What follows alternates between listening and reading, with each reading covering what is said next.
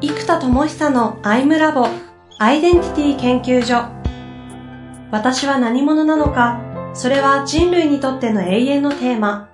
15年の歳月をかけ開発された統合された究極の私と出会える技術アイミング。不確実性の時代を生きる次世代リーダーのためにアイデンティティの本質について語り尽くします。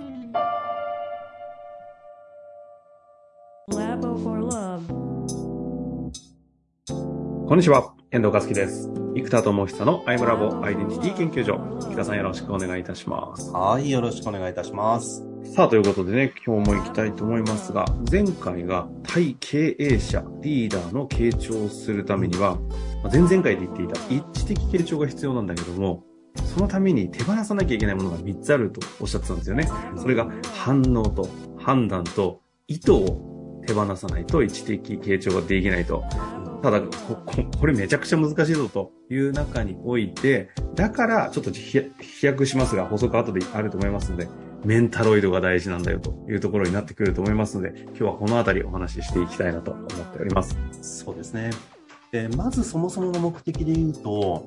えっと、創造性っていうのは問いと答えによってできるじゃないですか。はい。はい、だからこう、ね、どうしたらうまくいくのかとか、じゃあ自分のボトルネックって何だろうか。過去にそれを克服した経験はあるのだろうか。その中から3つ抽出するなら何だろうか。それを、えー、っと、今に適応するならどうするんだろうかっていう問いの連鎖なんですよね。で、問いと答えを連鎖できると答えを導けるんですよ。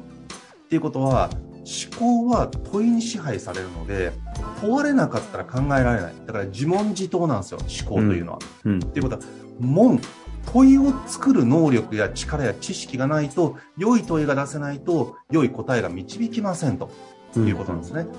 うん、なので、えっと、じゃあこの問いを生成する知識って、例えばお医者さんは問診ができるのは医学知識があるから問診ができるんですよ。問いが出せる。っていうことは、問いを出すには知識が必要なんですよ。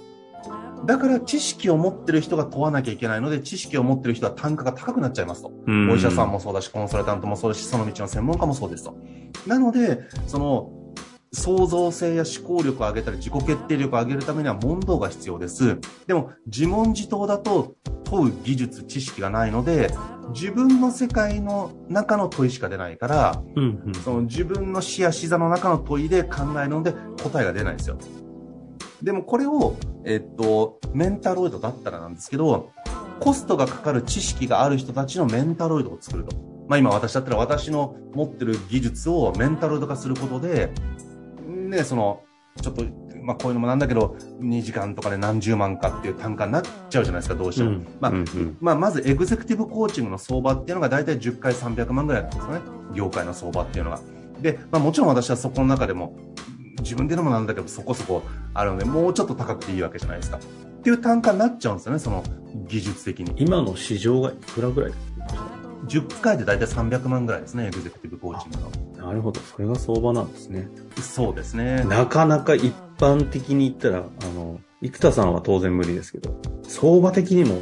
なかなか受けられるもんじゃないですね。なんで結構大企業の幹部向けになってます。そうなりますよね。そうすると研修予算が5億円とか結構あるので、そのマネジメント研修っていう文脈の中に、じゃあ研修に、じゃあ500万使って、ワンオンワンに、じゃあ特にトその中で2人重要な人を伸ばすので、じゃあ300万、300万の、まあ、トータル1000万ぐらいで設計したら、え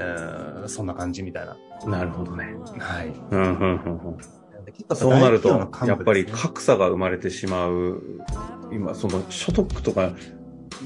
環境に相当影響されて受け入れないという環境が今実態なわけですね。そうです。しかもその高度な問いを出せる人は単価がむちゃくちゃ上がっちゃうんですよ。コンサルタントもそうですよね。ってなってくると、えっと、そこに格差が生まれちゃうので、この対話を DX できればいいわけですよ。で、ここで出てくるのがメンタロイド。問答を、えー、DX できると。自問自答の多問自答じゃないですか。自分からすると他人が問うてくれて自分が答える。で、この多問の、他の人の知識と経験によって問いの質が決まってしまうので、経験値があって知識がちゃんとある人が通ってくれると、適切な問いによって適切な答えに行きやすいですと。じゃあ、えっと、この多問の部分を人間だと高くなるので、えー、メンタロイド化できれば、破格で、えー、高度な知恵を問うてくれる状態になります。で人間って問われたことに答えるって簡単なんですよ。楽なんですよ。でも自分で何を問うかを考えるのがむっちゃむずいんですよ。うん。だから悩んだ時って人ってどうしよう、点々点とか、どうすればいいんだろう、点々点。どうしようっていう問いしか作れないんですよ。はいはいはい。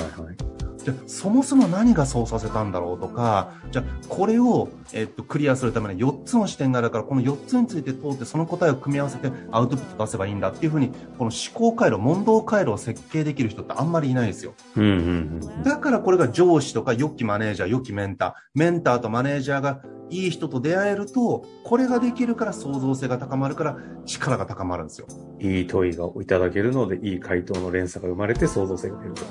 そうです。で、ここを、えっと、DX するメディアなんですね、メンタロイドっていうのは。おなるほどねメ。メ、メンタロイドそのものがメディアか。一つの媒体なんですよ。この中に何のコンテンツを乗っけるのかと。そうです。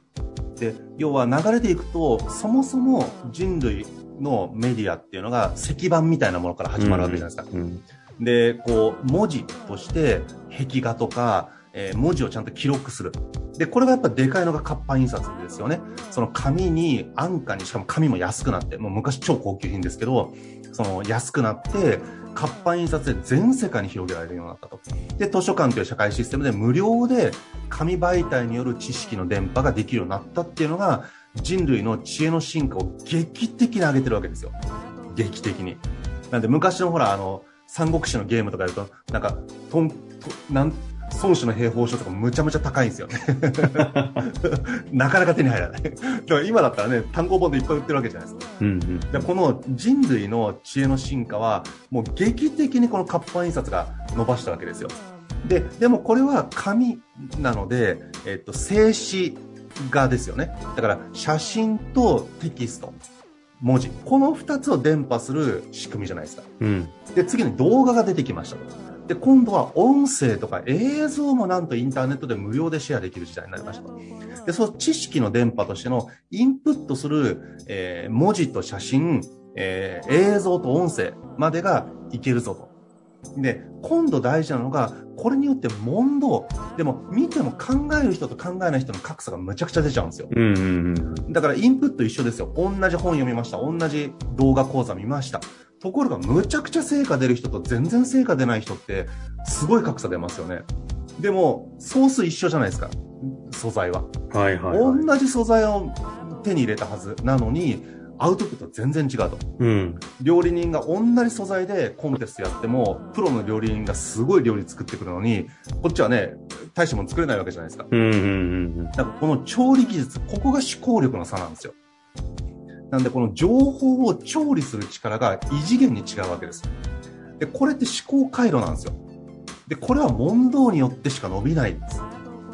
あの、も、問答をそうやってじゃあ DX するっていうその概念上の、その、なんだそこの問題に対する解決策として DX はわかるんですけど、問答の DX って、も、も、問答って整理できるもんなんですねっていうこと前提があると思うんですけど、も、問答の DX ってどういうことですか？つまり問いの構造自体を全部まず紐解かなきゃいけないんですよ。DX するためにはデータ化しなきゃいけないんで構造を作んないと、うん、そうですよね。あの、バラバラになっちゃうんですよ。どういう思考になるんですか？この目的、こういう目的のためにはこの問答構造だみたいな話なんですか？えー、というのを本人が設計できるようになるってところまでいかないといけないですよ。おで目的のための問答っていっぱいあるんですよ。例えば、えっと、まあ、話が広がりすぎてあれなんですけど、まあ、スケール、スコープ、フォーカスっていつも言うんですけど、どのサイズのことをどの期間で成し遂げるために何に集中すればいいのかってことなんですよ。で、ね、例えば大企業なのか個人なのかも違いますよね。うんうんうん、で、じゃあ、スケールが、じゃあ1億円の会社が、えっ、と、サイズとして、じゃあ1億円を1ヶ月というスコープで作るためにどうフォーカスしたらいいかって、これ結構むずいじゃないですか。うんうん、でも、例えば、障害賃金で考えたらね、平均2億円ぐらい確かあるので、まずじゃあ、40年で1億円稼ぐにはどうするかって考えたらそんなに難しくないですよ。うん。アルバイトとかでも全然行くわけですから、なんでこのスケールとスコープによって、フォーカスする場所が全然違うわけですよ。はいはいはい、確かに。じゃあ、スケールもスコープも定まった時に、フォーカスポイントをまず導く力。これがまず問いによって問答で出てきた答えを一個にちゃんと集約する力が必要なわけですよ。はあ、なるほど、なるほど。で、それをどこに焦点を当てるかが全然人それぞれ違うんですよ。うんうんうん。てか、そもそも焦点を定めるということすらも、う知らない方からすると、なんか、やるべきことリストが5つとか10個とかになっちゃって、えで、結局フォーカスどこなのっていう問いが出てこないんですよ。そうすると大事なことを3つ4つやると、どれも中途半端でふわっとしちゃって、あんまり結果が出ないんですよ。だからこの、本当に一点を定める力が超大事なんですけど、でもこれも問いなんですよ。うんうんうん。だからこういう問答によって、そのフォーカスポイントを定めるのもそうだし、スケール、スコープ、フォーカスって概念を持ってれば、今みたいな問いも出せるんですけど、なるほど。とかそれを過去から抽出するか、未来から抽出するか、どっかの本から抽出するかも含めて、思考回路なんですよね。で、この思考回路が、問答回路は僕の中で問いもちゃんと設計されるものが問答回路。はい。思考回路はもう癖でバーッと問いを挟まなくてもこうでこうでこうだからってことはこうしてこうしてってことはこうでこうでこうだからってことはこうしようっていう風に問いを挟まずにポンポンポンと答えが連鎖するようになるんですよ人って。なんで思考パターンっていうのはこういう風に自分の中で問いを挟まずに自動的に思考できるものが思考回路。で、問答回路はそれに対して問いを選択できる回路なんですよ。じゃあそもそも論でいくのか、えー本当の目的から考えるのか、目の前ですぐできることにフォーカスするのか、この辺をどう問うべきなのか、うん今この場で何を問うべきなのかを自分に問うて、つまり問いを問うて問いを設計できる人。これが問答回路を持ってると。ってことは問いとは何かっていう構造を紐解いたりとか、問いのメカニズムから思考のメカニズムまでを構造化してメンタロイドに組み込んであるんですよ。これはもう、メンタロイドに組み込まれている問答回路が、も問答は、基本的にもう、あれですか、一部の、例えばその、目標設定して、目標を達成するための問答って結構こう、リリニアなというか直線的なあの問答が連鎖するのかなというのがイメージが例えば湧くんですけど、生田さんの場合って縦横無尽なメンマインドの世界とかを問答していくわけじゃないですか。ここにおいて全体構造の設計をしてるってことですか？その通りです。だからこれは結構そもそも作ったのが、えっと、プログラミング言語を作るときに計算完備っていうのがあって、チューリング完全っていうんですけど、その、あらゆる計算ができるということがイコール、プログラミング言語だよっていう定義の一個なんですよ。ほうほうこの世に存在するあらゆる計算ができますと。で、同じように、この世に人間が取り入れる全ての思考回路を表現できるかっていうのが一個テーマだったんですよ。で、これ僕思考完備と呼んでいて、チューリング完全ならぬ、イクター完全みたいなやつなんですけど、うんうんうんこのイクター完全を作ったんですよ。で、人間が取り入れる中小具体のあらゆる思考回路をメンタロイドが表現できるように作ってあるんですよ、実は。そういうことですよね。だってその前提がないと、この部分的 DX しかできなくなっちゃいますもんね。その通りです。だからグローモデルみたいな直線構造もできれば、アイミングみたいな急構造のものとか、面で広げる構造とか、あらゆる思考回路をメンタロイドが、えー実行できるように作ってあるんですよ。うん。はい。そういうことね。っていうかもうそこに関しては本当に世の中のそのなんか社会構造もそうですし、システムがどう動いてるのかもわからないという話と一緒で、メンタロイドの中に入り込んでいるこの思考回路を全体を理解するっていうのはちょっとしんどいレベルの話になるんですかね、きっと。えーっと、まあ、やればできなくないですけどね、その思考完備のための、えーっと、まあ、ベース方向性を定める6つの問いと、中身の精度を上げる4つの問いがあるんで、この10個の問いをちゃんと理解してくれれば、設計ができるので、へこれを組み合わせて、あの、あらゆる思考回路っていうのを作ることができるんですよ。なるほどね。なんか、そ そういう、そっかそっか。裏側にはそんな、そんなもん構造が存在していたんですね。そうですね。で、それを使って今度、まあ、それは思考完備になってるので、まあ、少なくとも今の段階の私の経験とうん何,、何万回とかっていう、えーセッションと。セッションとかそういう試行錯誤の結果、機能的にそうだって感じで、で、僕論理学とかその一切勉強してないので、どっかでちゃんと勉強したいんですよ。で、そうすると学術的なやつをいろいろやると、もしかすると穴があって、うんもうちょっとやんなきゃいけないかもわからないですけど、でも、それがあったとしても組み込めるようにそもそもメンタルロイドは設計されてるんですよ。それすらもメタに設計してあるんで、アップデート可能なんですね。そうです。で、データベースにそれが全部構造化されて、因果関係も含む三次元構造に人間の抽象的な思考がマッピングされていくんですよ。ああ。なんで、なるほど。はい。まあ、これを、まあ、ベース作ったので、